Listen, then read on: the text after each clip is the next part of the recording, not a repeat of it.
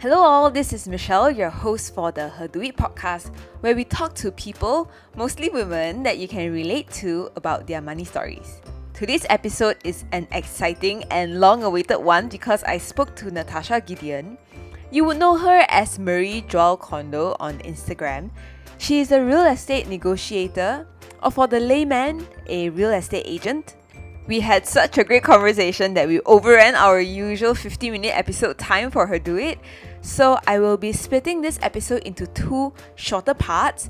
One covering Natasha's advice on real estate purchase and investments, and another one for you to know more about Natasha and her own money story. So, for this episode, if you're looking to understand real estate purchases for your own stay or for investments, and you have a lot of questions about what to do, what to buy, how much money is needed, legal fees, debt service ratios, freehold, leasehold, landed properties, strata, condos. I know you guys have all these questions in mind, so I've asked them on behalf of you already. If you're looking to buy a property in 2021, this is exactly the episode for you. Be sure to grab a pen and paper or whip out a tool to take notes to write everything down because you will need to remember them. Without further ado, let's hop right into the episode. So, I wanted to start with just misconceptions in general. You've met a lot of people uh, in your Yeah. career as a real estate negotiator. What are the common or like the top three misconceptions about real estate that you really want people to know and to understand? the main one is number one is something that I wouldn't say I don't know if you would call this a misconception, but I, I feel like a lot of people when they approach me, um, because I give free consultations. So when I when they approach me, they're like, you know, Natasha, I don't think I can afford property. So the misconception is that you it's out of your reach, and that you you can't afford it. I think you probably can you just don't know what's your eligibility you don't know what the different you know like bantuan kerajaan what what can you uh, what opportunities can you use to to make a purchase and things like that so i think number one would be the misconception of your own self being able to afford a property or not right because i think as low as um 2500 ringgit you can purchase rumah selangorku or rumah wit you know things like that it's whether or not you know what's the process, what's the procedure, or whether you want to or not. Yeah. Number two is that prices are going to drop. I feel like every year, even before the pandemic, people are like, I'm waiting for the right time. The price is going to drop. I'm like, okay, that makes sense. It might. Even in the pandemic, you know, the price the prices of sub-sale properties have dropped, but they will not drop to an extent where oh I can buy a landed property in PJ for three hundred thousand. Now that's not going to happen. Let's let's not kid ourselves. Mm-hmm. I would love if that were real. I would be the first one in line to purchase, but yeah, that's not going to happen. Mm-hmm. Number three is there is no bubble. Whatever you've seen in movies, if you've watched The Big Short, okay, the bubble happened in in America. We do not have a bubble because Bank Negara is very strict on and stringent on the loans that they give out. I've even spoken to some bankers and they've mentioned this was in 2018 2019 the economy has all has been soft since 2018 2019 Bank Negara would just randomly do check like spot checks. They'll come to any branch and they'll just pick up random files and they'll check whether okay is this person really eligible for the loan or did you guys just like simply give out the loan? And if they catch any banks doing that that bank can be suspended for a few weeks Mm-hmm. so they're very they're very stringent so no bubble so those are three misconceptions So, recapping very quickly, the first misconception is affordability. So, actually, everyone, if you really look into it, you can actually afford a property. You don't have to be making like five, six figures to do that. correct Two, it's untrue that prices are gonna drop. Well, don't hope for that. And I think that's similar to any other investment as well, right? People are always waiting for prices to drop before they take any action. And Yeah. then they ultimately don't take any action and you you regret not doing that actually. Yeah. And the final one is there is no bubble. Yeah. Like maybe people have been watching too many movies and hoping that there is a bubble. But actually, maybe a lot of people are living in like a fictional world. yeah The next question I have ties into the misconceptions that you spoke about.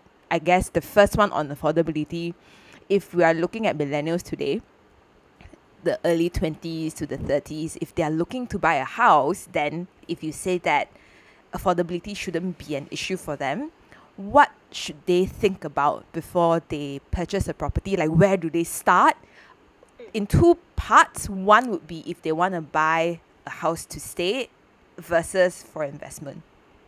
Okay, so it's very important to really sit down and think about property purchases because I've been getting a lot of inquiries that are that sound like okay Natasha I have five hundred thousand. I need a property in Klang Valley. So it becomes very a wide radius for me to look at. Like Klang Valley is huge. Yes. so I feel like even for own stay or investment but particularly on own stay when you want to decide what you want to buy. Number one make sure you're familiar with the area. So a lot of people if they are from let's say Bukit Jalil they will not want to go out of Bukit Jalil. Because you know where everything is. You know this uncle will sell you roti at a special price. This auntie does your dobi for you know uh, you know all these all these the familiarity will affect the quality of your life. Mm. so get something that you're familiar with. If you're not from the area, I suggest you rent in an area where you would be comfortable for you. Yeah. And then you think about it. Should I make this purchase or not? When deciding if you're not from the area, when deciding where to purchase, you can also look for the distance to work. It shouldn't be too far. It shouldn't be more than I wouldn't say like more than 30 kilometers. Then 30 kilometers is just like the- point. the max. Yeah, Yeah. the cutoff point would be 30 kilometers. Anything more than that, you will be exhausted and you will not be able to appreciate and spend time in the home that you purchased. Mm. And lastly, if you are planning to have a family, I think it's very important and something that a lot of people overlook where your kids will go to school. So, yeah, you're buying a property, you don't care where in Klang Valley. So, if I give you a location like, okay, um, maybe you want to live close to me, Setia Alam, but you know, do you want your kids to go to a different school than you? Maybe you were from Subang and you like, you know, all the all the SMKs there, Yeah. you know, all the schools there. It goes back to the familiarity as well, you know. So I think it's very important where your kids go to school. It's something that a lot of people overlook. So those are the three things that I would ask you to consider buying if you're a millennial.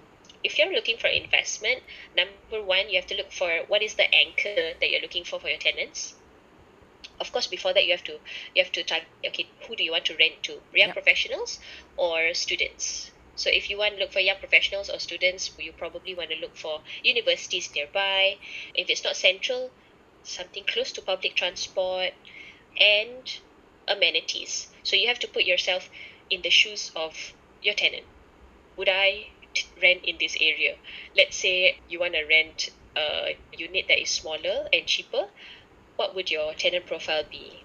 Would probably be someone who can afford that kind of price, right? So if I can afford something that's maybe 1000 ringgit, I probably want to use public transport as much as I can to save money. So you mm-hmm. want to think about all that and kind of look for something that meets in the middle.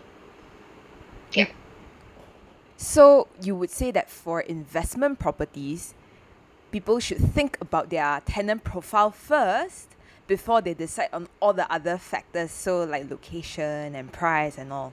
What do you think is the biggest mistake people make when they are trying to buy a property for their own stay versus buying property for investment? Does it come into the misconceptions you had as well? Yeah, kind of. So I think the the the biggest mistake that I'm seeing is a lot of millennials straight away they just want to buy landed properties, right? And when they buy landed properties straight away, the prices within Klang Valley may be more expensive, so they tend to go further.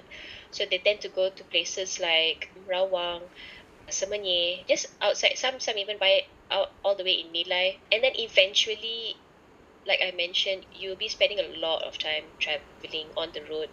And if you're trying to have a family, then you're spending most of your time on the road and not at home with them. You're missing out on like all these golden moments. Whereby if you choose to live closer, maybe in a condo which is more toward fitted towards your budget but closer to work, you'll probably be able to reach home, you know, by evening, not going out before the sun rises and coming back after the sun sets, you know. So I think a lot of people are contacting me and are like, "Oh, Natasha, can you help me um sell off my property here, like all the way in maybe Puncak lah. We want to move closer to work. That does happen a lot, and so before you decide that you really want an landed property, think about the time that you'll be spending on the road. Unless you work flexi hours, then that's fine, I think. But other than that, I really would ask you to reconsider. I have made like this long IGTV on my page saying that if you use your first investment or first property, let's say you buy a condo in PJ and you live there for maybe five to ten years, your children are in primary school and you decide, okay, um, this property has increased in price, let's sell it off for a for a profit. You use that profit to put a down payment for the landed property in mind. So now you finally have the leverage and you have the opportunity to to make a purchase. Landed property closer to work. But that takes time lah. Mm. So use that as a stepping stone. Secondly, a lot of people say, oh, you have to buy freehold. I think both of these things, like landed property and freehold properties, both of these things are what we hear from our parents. And like, you have to buy freehold. They take your they take your land, you know. But the problem with that is there's a scarcity of freehold land Mm. in KL, in PJ. So when there's a scarcity, the prices increase. Yes, it's it's good in value, but the difference in price is it's jarring. It's a huge difference. So I'll explain more on that later. I think there's a question on freehold and leasehold. Yes. But freehold is not necessarily always the best because some leasehold properties have increased in price more than the leasehold the freehold counterparts. And freehold properties can also be reclaimed by the government. Mm-hmm. Mm-hmm. Yeah. So that's a fun fact. yeah, that that is definitely a fun fact. I'll put that down on like when this podcast goes out. But I think that that ties back nicely into what we mentioned earlier, right? About your upbringing and your parents giving you certain advice, and it like really holds true even for what you just said. That I guess when we were growing up and when all these things were not so scarce, probably was good advice. But now, not really anymore, and we, we need to really think for ourselves and do the right research, speak to the right people to get the most current information about things that we want to put so much money into. yeah. Times times have changed. We need to we need to adapt. And on the note, when you mentioned about distance to work, I, I have an anecdote. Um, one of my colleagues, actually my ex colleague, he lives in Seremban too, and he travels to where I u- my old office used to be in Bangsar South.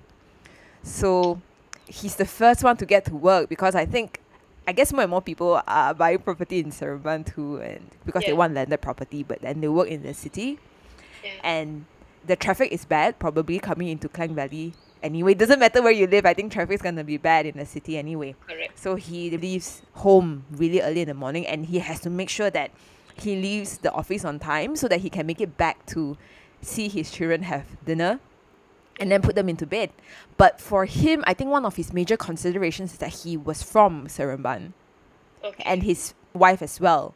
So he mm-hmm. wanted his children to grow up in an area like that where there is plenty of space to run around and that they are familiar with all the things that he grew up with.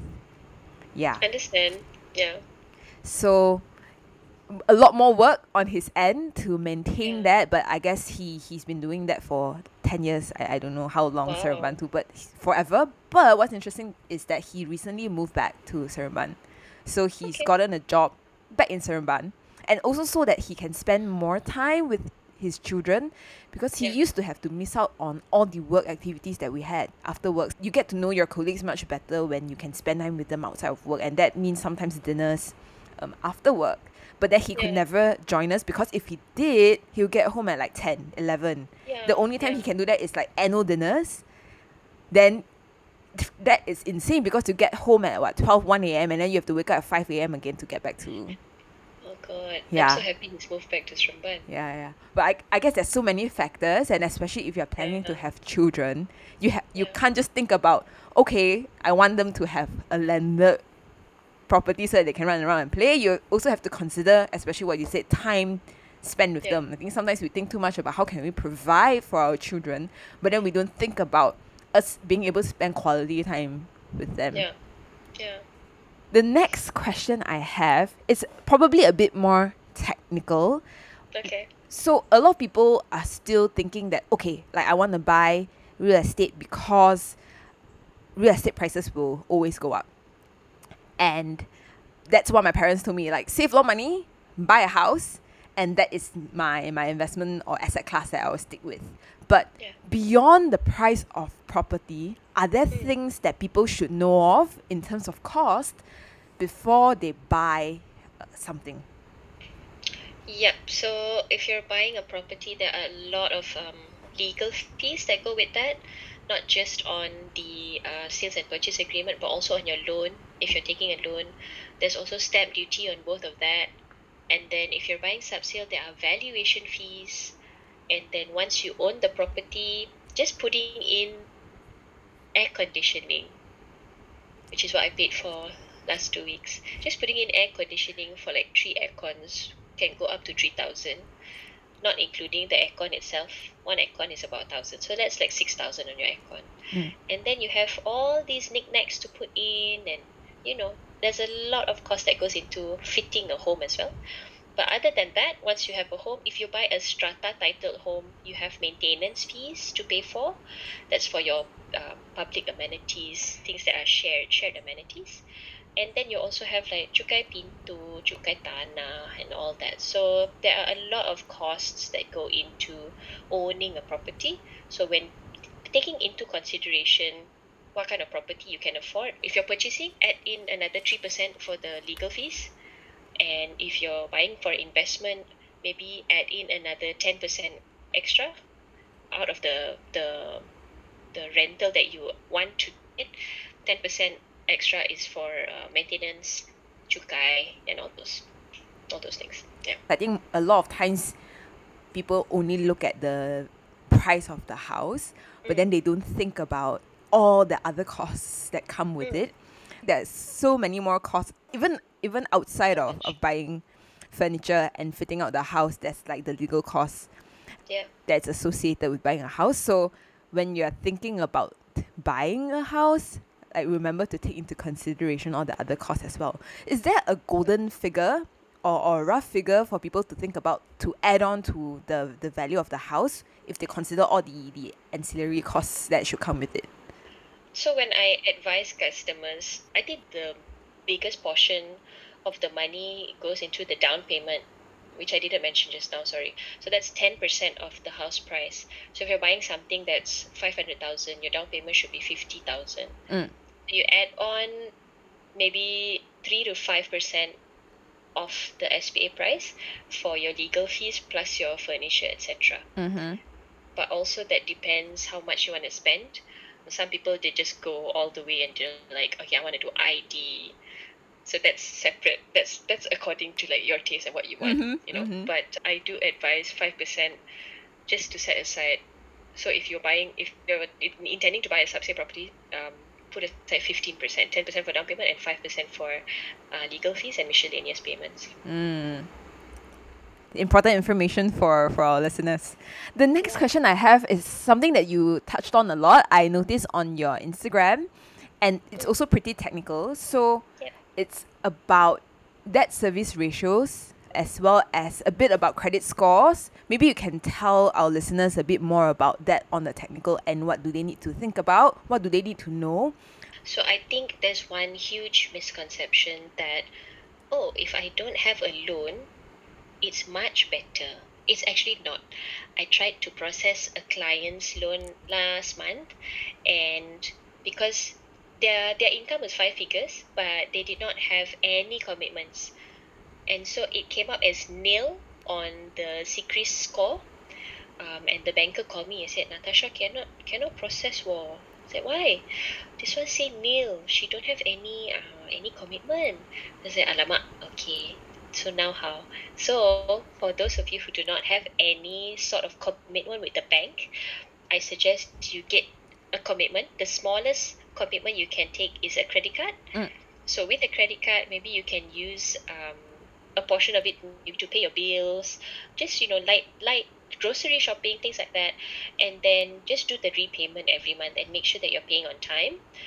Once you reach six months, then it will say, okay, this person has been borrowing and repaying.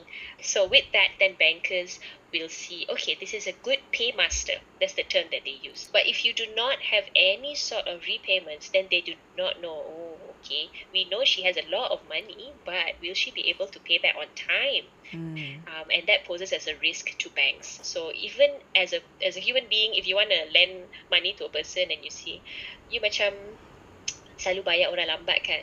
So why would you also give give money to this person? Yeah. So banks use that as a as a uh, benchmark lah, basically. So get yourself commitments. And in terms of commitments, some people don't know that PTPTN is considered a commitment. So if you already have that, then you know, good for you. That's fine. You don't have to take take out any extra commitments. ASB loan, and then the rest lah, the usual credit card, car loan, and if you have an existing house loan. Yeah. So debt service ratio we calculate. Uh, we just take an average of seventy percent of your uh, income, your net income. So after EPF and so, let's say, we say you make five thousand after EPF and SOCSO, take seventy percent of that. So that's three thousand five hundred. That's the golden amount that you are able to borrow from the bank. Mm. So 3,500 is all the loans that you can take from the bank still. So if you have, let's say 3,500, you already have a car loan that's 500 ringgit, you have 3,000 extra to borrow. Mm-hmm. So 3,000 can be construed as a property that is maybe around 700,000. Mm-hmm. So you the maximum that you can borrow is is 700,000 from the bank for property, right? So anything lower than that, then you definitely can borrow lah. So if you're looking for something that's 400,000, then you definitely know that there's extra space to, to spend. Yeah. So in order to ensure that you do get the nice interest rates, you get the loan, you have to make sure that your repayments to the banks are cantik, meaning that you pay on time Yeah. every month, you don't miss a payment, and that you don't have too much commitments with the bank that you burst your DSR. So if you have too much, you have ASB loan, you have personal loan, you have car loan, you have credit card, then that is a small amount left to borrow. And that does not help your case. So if you are starting up and you want to buy a property, what I suggest is you buy the property first and then you buy your car. Because car loans mm. are more flexible in terms of approval rates. So you get the house first and then you try and select select for the car. You try and get your extra income. Okay, you, you get your ASB statement and you try and cushion the car purchase.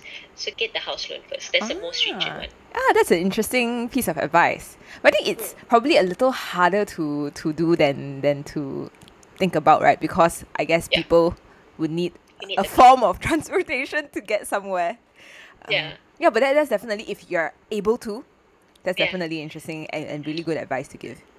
Yeah, if um, I I'm saying this assuming that when you start up, you're using maybe like a second-hand car Or public you're transport. buying like oh yeah, or public transport or something cheap. Like what I'm what I did was like for the past nine years, I've just been using like this Viva.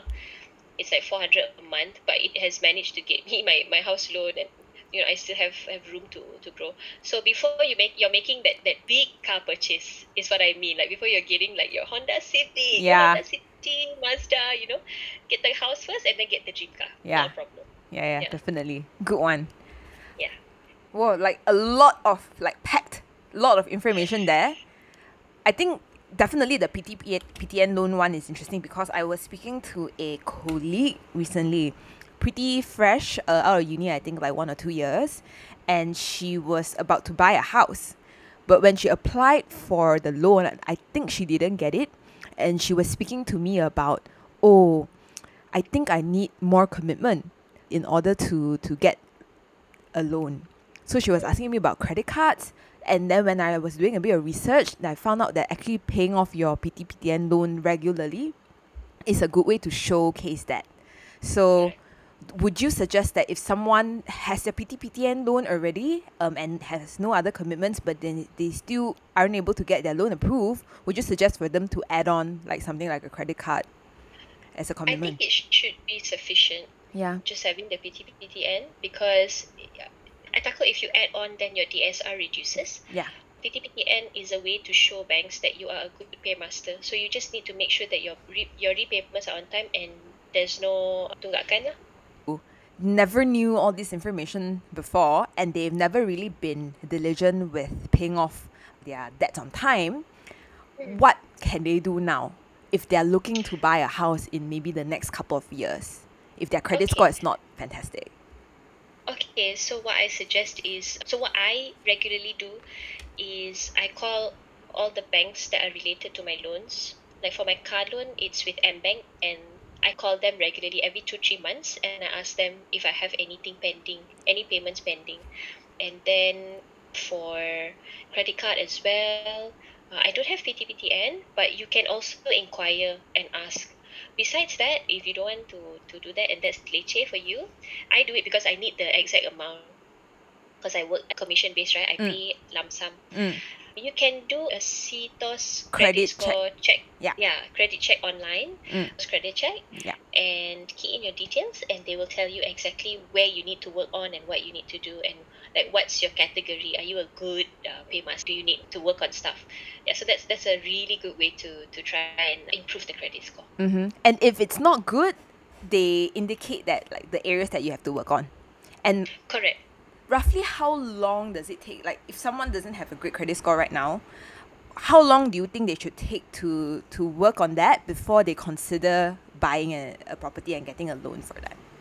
So on on the C on CCRIS it comes up every six months. Mm. So it will show your past six months repayments, whether you're a good paymaster or not. Yeah. So if you're planning to buy in the next year, maybe you can start from now and try to slowly cantikkan your repayments. By the time you feel like okay, it's been more than six months that I've been paying on time, Yeah. then you can you can start you can start um, applying for your loans. Hopefully, Yeah. our listeners learn a bit more about that. And for those who are wondering about the CTOS um, credit report, I think they were doing a promotion and they were giving away reports for free. But I'm not too sure if it's now because I got my, I think earlier this year, I got my report for free.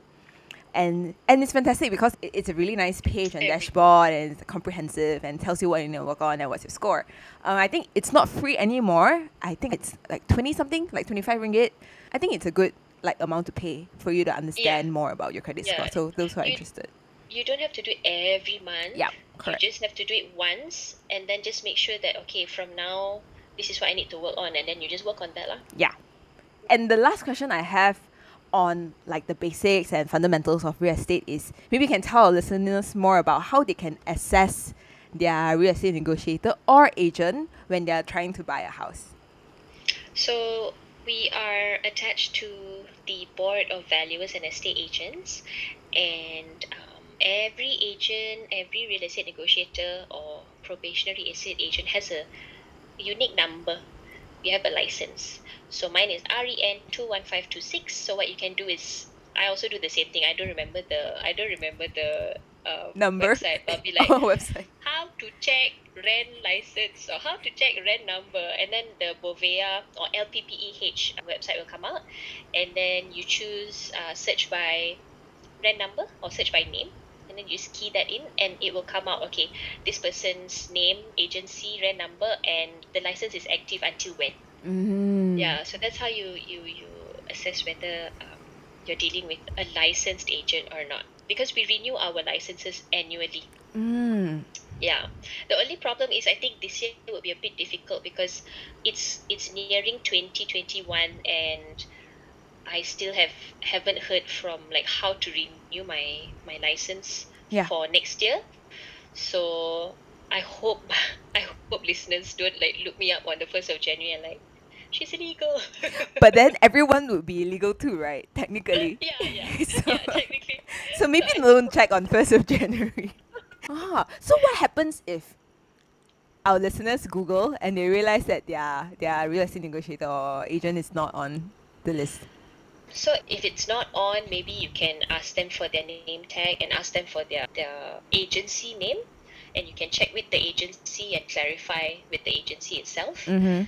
Because a lot of these issues are just random brokers or illegal brokers advertise themselves as agents and they ask to like bank in money to personal account or Mm. you know just random things that you're not supposed to do lah basically so if you if you get an agent that has proper paperwork and asks you okay you have to bank into the company's account then you know more often than not that's definitely something that's um, Mm. legitimate because we do have an issue with like the renewal of the licenses Yeah. especially now during MCO I think that's a bit of untreated water so I'm not sure how that's going to work for me as well but just make sure all your transactions go through the company Yeah, in case anything happens. yeah Yeah. yeah, We're moving into the next segment that's a bit more on like your thoughts and your opinions. So lesser Yeah. about like the fundamentals of, of like real estate purchase or investment. My first question is tied to what I mentioned a bit on earlier. So for us, I think we're probably around the same age, same generation, and our parents are probably from like the boomer generation.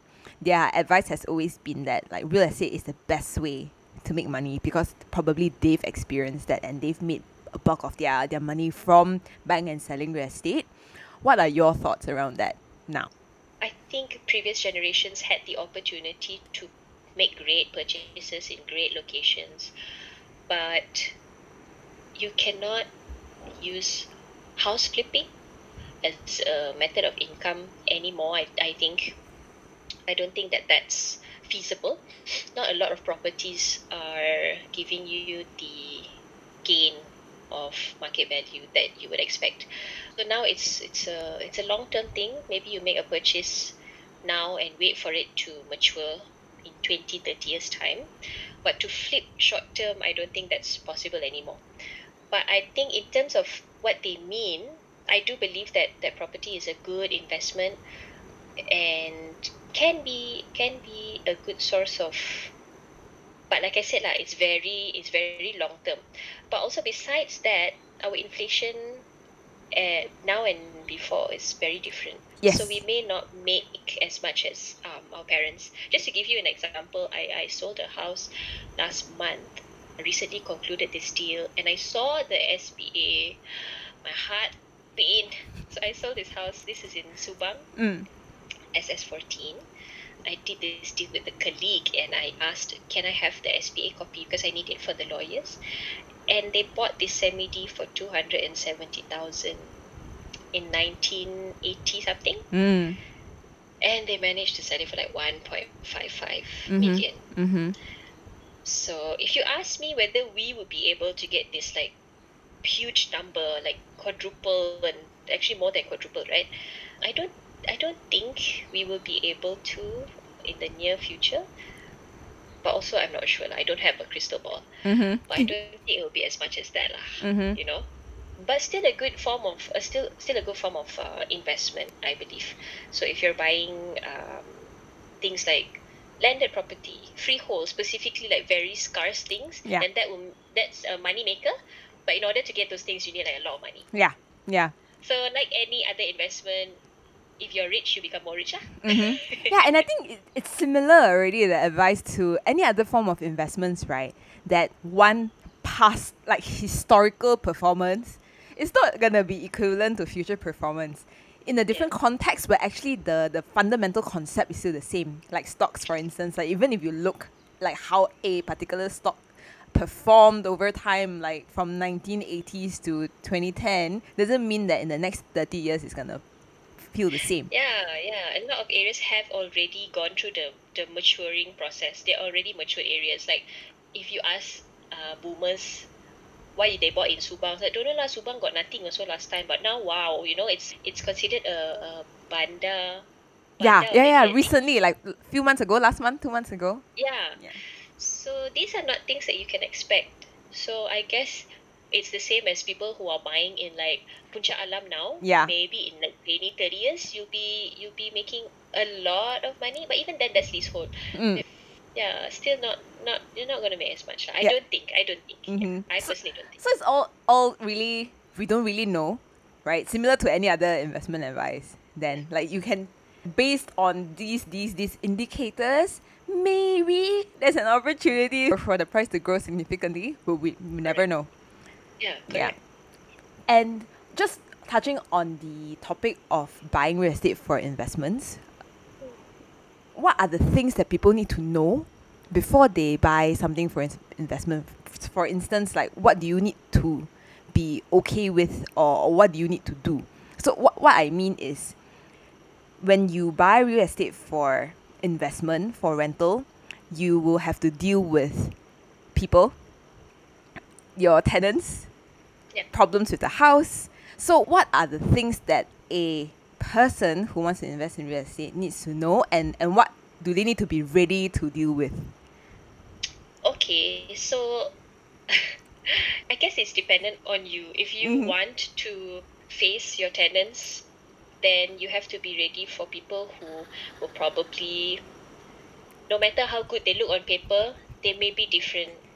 As a tenant. Mm-hmm. Because like what I do is I, I did try to screen my tenants before this and they look really great on paper, but you know, they turn out to not pay on time or leave with the aircon and the grill and things like that and you do have these tenants from hell so what i personally do is even if i even as i'm working as a real estate negotiator i hire an agent to to handle my house Mm. i don't want to be in contact with the tenant reason being is that sometimes tenants when they get to know owners they will try to be like cik boleh tak this month tak boleh bayar like you know after a first after a few times it's fine you know there's definitely you definitely need to be compassionate but like you know if it's it's a reoccurring thing Yeah. you don't want that to bother your lifestyle lah, lah your, your work lah. So for me, I do hire another agent uh, and he does everything for me. You have to be ready for complaints and repairs. These random things like, oh, you know, Natasha, your your access card is not working. So, okay, have to contact management. You know, random things like that. And then when you're looking for a tenant, some tenants uh, will require more things, some will require less. So if you are just starting out as an investor, I suggest you put your house on the market first before you furnish it. Mm. Because I- what I did before was I just let it be bare, and then I got inquiries. Okay, I want just a just a washing machine. So, okay lah, just put in a washing machine lah. So as opposed to like you putting in all the furniture in the world, you just give them what they need. Mm. so much money. But other than that, what else do you have to deal with? Uh? Mostly, yeah, just mostly the different types of people that will be your tenants. Lah. Yeah. So that's why it's important for you to decide do you want a young professional? Do you want a young couple, young family? Do you want Student. student? Mm. Which is why I really re- respect those people who people who rent rent by rooms because there's like more than one person to deal with. If you really get a good bunch, then that's great. But uh, ayo, I cannot, I cannot handle it. Respect to, to, to these investors lah. Very good advice as well to our listeners who are looking at that. Like, make sure you think about whether you can handle all these things first. And if you easily get frustrated with all these little things here and there, and they will definitely pop up, like throughout your your life. So, think about that before you wanna look at real estate investment as like one of your portfolios in terms of investments. The next question we touched about this earlier on in terms of misconceptions. So now there's a lot of talk, and for many years already, but particularly for COVID 19, we hear about the moratorium and that potentially there may be a lot of loan defaults and there will be fire sale for properties. What are your thoughts around that? I don't deny that a lot of people are going through financial difficulties. But I think what listeners need to understand is that these loans that are going into default are new loans.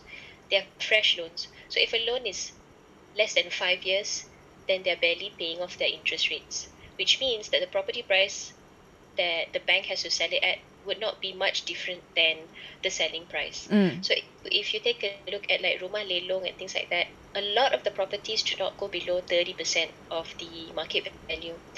Reason being is that these are all new money. So new people taking loans and new people not being able to sustain these loans. So if you're looking for like uh, lelong properties for like uh, landed properties in Subang or PJ, things that have been around for a while, most probably these loans have been paid off Mm. and they're just collecting rentals. But if you do get gems, you know, that's good for you. But I don't think there will be a lot of those that would benefit you lah. So if you see rumah lelong going for maybe less than twenty percent, I don't think that that's a good deal. You might as well just buy a, a sub sale property and try to try to negotiate with the owner, see if they're desperate to sell. Mm. Um, because with auction properties, a lot of complexities. Yeah. You know, you don't know what you're going to find. You don't know if the tenant is still living in the property. yes. It's a different topic altogether, but it's a huge headache. So yes, fire sales will probably be there, but not as fire as you expect it to. I think. And then a lot of other considerations as well. A lot, yeah. Hopefully, our listeners learn something from that. And I'm not just hoping that, ooh, I'm going to get a really cheap property right now because people are going to default on their loans. Yeah, and to buy auction properties, you know, you need cash in hand at least ten percent down. For a normal loan, you can take out EPF and all that, right? Mm.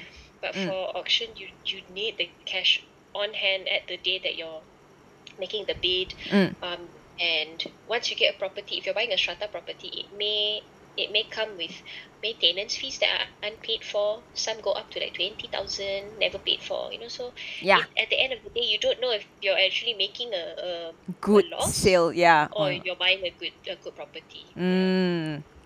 Okay, the next one is I, I don't know if this is something that people talk about, but let's say if you are older and you've always been renting, right? And then now you're in your mid 30s or, or late 30s and you want to have a family, is there different criteria to consider if you are older versus if you are buying real estate as a younger person, like as a millennial? I guess the main difference is you're buying a forever home already. At maybe 40, you don't want to move too many times. So this is like, okay, this is my final purchase. This is where I'm going to um, raise this family. So you want to think about if you're buying a landed property, whether there will be a bedroom downstairs, so that as you get older, you don't want to go up and down the stairs. But that's a legitimate concern for my elder clients. If you're younger, it doesn't matter. I think what matters is how comfortable you are, where you're going to work, and things like that. But if you're older, I think you definitely need to look at that. And if you're above the age of 35, your loan will be shortened. So you can only borrow up to the age of uh, 70. Mm. But if you're 40, then you only have 30 years left. If you're 45, you know, it, it reduces. When that reduces, that means that your monthly repayment is slightly higher than someone that's younger. So you need to take that into consideration as well Mm. and put that into the calculations. Lah. All right. Yeah, yeah. So those are the, the main differences. Okay. Other than that, I think it will be the same. So two main ones. One would be like comfort as an elderly person or older person, and the other one would be more on like, do you have the, the kind of money to, to pay for a larger monthly repayment? Great. The last one on this topic or theme is I don't know if there's a golden number, but if someone's looking to buy a house, is there a number of houses they should look at and compare before they finally decide on buying one? I don't think there is a golden number, but I can advise you not to look at too many Mm. Because just like anything else, the more options you look at, the harder your decision is going to be. Mm. So from the get go, just make sure that your research really helps you boil down to an area. And then within the area, maybe take a drive around and look at the properties that you're keen on. Maybe, you know, two or three properties that you really like. Go and see what it looks like within the properties. If you're buying strata and if you're buying condos, then maybe go into the properties, look at the amenities, look at the swimming pool, you know, things like that. And then from there, maybe choose a unit specific to your needs. Okay, I want morning sun, or I want I specifically want evening sun in my yard. You know, things like that. Make sure that you narrow down. Looking at too many properties, I've seen a lot of couples do that and eventually just give up from just mental exhaustion of all the input. There's a lot of information when you're buying property yeah. and you ask the agent, the agent will answer you, and then you'll be like, okay, understand. Then you go home and then you process that, and like, but how is that different from the other property? You know, and then you start comparing, and it, it really does, it really does um, affect your your.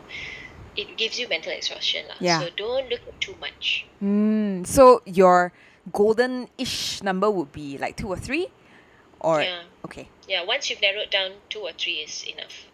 And in terms of timeline, like how long do you think one should be looking? Like I don't think they should be browsing for a year. Yeah. Right. Not too long because by the time so let's say if you browse today and you, but you you want to buy in six months. By six months, I I highly doubt the property will be there Yeah. because a lot of pro- like properties, although it's a soft market, it sells. It still sells. So the probability of you purchasing something that you've seen six months ago is, is highly unlikely. Mm. What I do suggest is maybe if you're planning to buy in the next year, um, in six months you work on your research plus your financial stability and financial standings, Mm.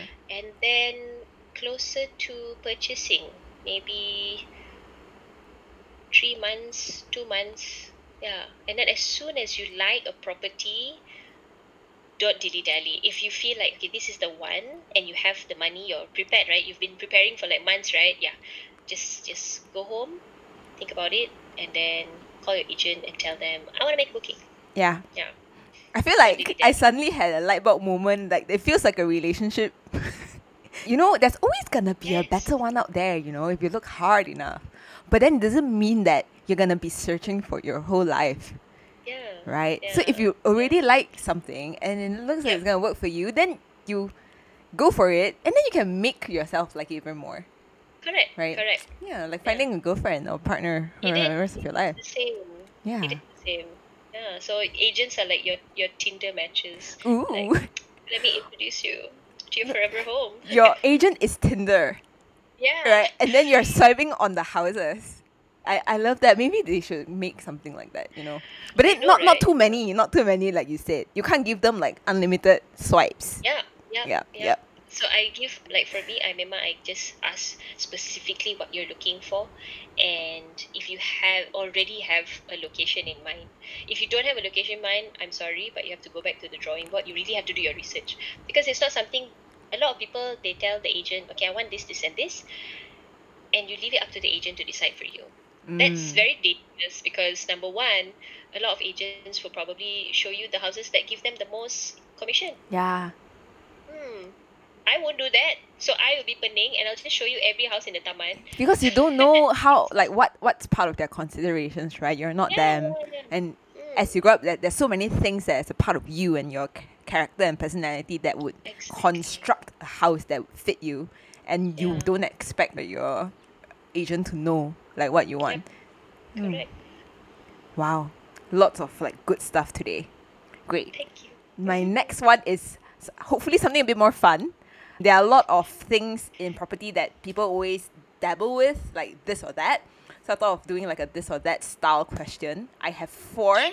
So the first one we've already touched a bit on, but maybe you can explain a bit more about that. So this or that, freehold versus leasehold. So between the two, it's very dependent on what you can afford because um, of what I mentioned earlier. There's a scarcity of freehold land. If you can afford freehold properties, go for it. But it doesn't mean that leasehold properties are a definite no-no. Because as you can see, Bangsar South is a leasehold majority area. Mm. but it has increased in price by four times in the last 12 years or so. When it was Kerinci, Kampung Kerinci. Yeah, exactly. Kerinci, Pantai Dalam, you Mm. know, that, that area was kind of dead. People really didn't expect it to increase. And I think of only a handful of peop- people invested um, in that leasehold area. And now, you know, from it used to be 300 PSF on average, and now it's like close to 1,002. Four times. Yes, yeah, four times. So it's doing very well. So between freehold and leasehold, it also depends on the area. A lot of people ask me, oh, if you sell property in PJ, is this leasehold or freehold? In PJ, most of the areas are leasehold. The few areas that are freehold are like Bandar Utama, and those properties go for a different price altogether. hmm And people there Right? probably are not selling, perhaps. really. Yeah. Yeah, not really. Unless you're you have a budget of like one mil, then maybe you can find a few here and there. But other than that, if you're just starting up, um, it's alright to buy leasehold. I I bought leasehold property as well. Mm-hmm.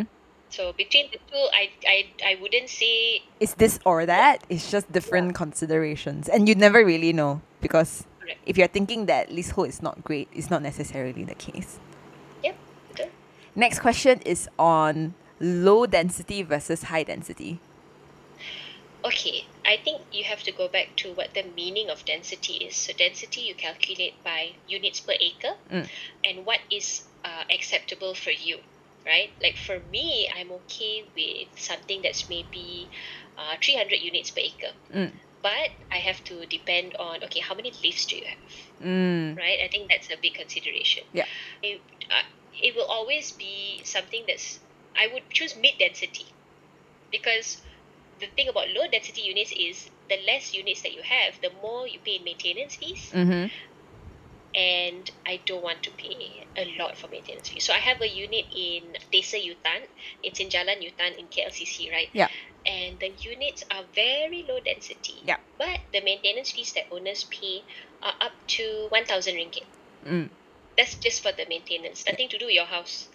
It's just like the corridor and the pool Yeah. and all that. So Mhm. it depends on what you like, but I personally would go for medium density units Mm-hmm. and less to pay for maintenance fees, but not really too too crowded as well. So if you have an okay budget, then t- attempt to go for like medium density. But if Yeah. not, like if you want to look for something that is cheap, then high density hmm. properties would be like a more Yeah. affordable choice. Yep. So then- when you're choosing high density, you have to make sure that you get the technical parts. Like you're happy with the technical parts as well, like how many lifts, how many car parks do you get, where where is your car park, things like that lah. Yeah. Yeah, definitely because you don't want to be like waiting for a lift for 10 minutes in order to get to your unit and that every lift is full when you want to get somewhere. Got it. Next one is living in the city versus living in the suburbs like you mentioned Rawang and maybe the Bangis and Nilais. Yeah. Yeah. For me, the plan is like living in the city while I'm younger, being able to go to work and come back at a decent hour is important for me. But Mm. maybe maybe when I'm older, you know, just closer towards the golden age, retiring, then maybe suburbs. You know, you never know. We'll see. Mhm, mhm. and last one is on we also touched about this new development versus subsale. there are really good points to each. So with new development, there are a lot of government schemes. So in terms of down payment, maybe for units that have HOC, house home ownership campaign, right? You Mm. don't have to pay ten percent down payment. You don't have to pay for MOT, Mm. and that's a lot of money saved. Really, a lot of money saved. So if if you're a first time home buyer, try to look out for those. But if you need to to see the end product, then definitely go for subsale. Yeah.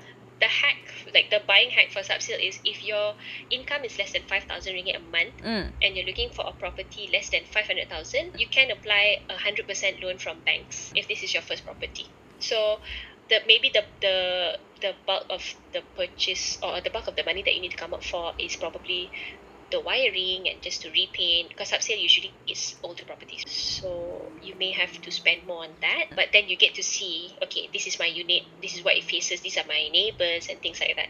So it really depends on number one your budget number two what you're willing to spend on.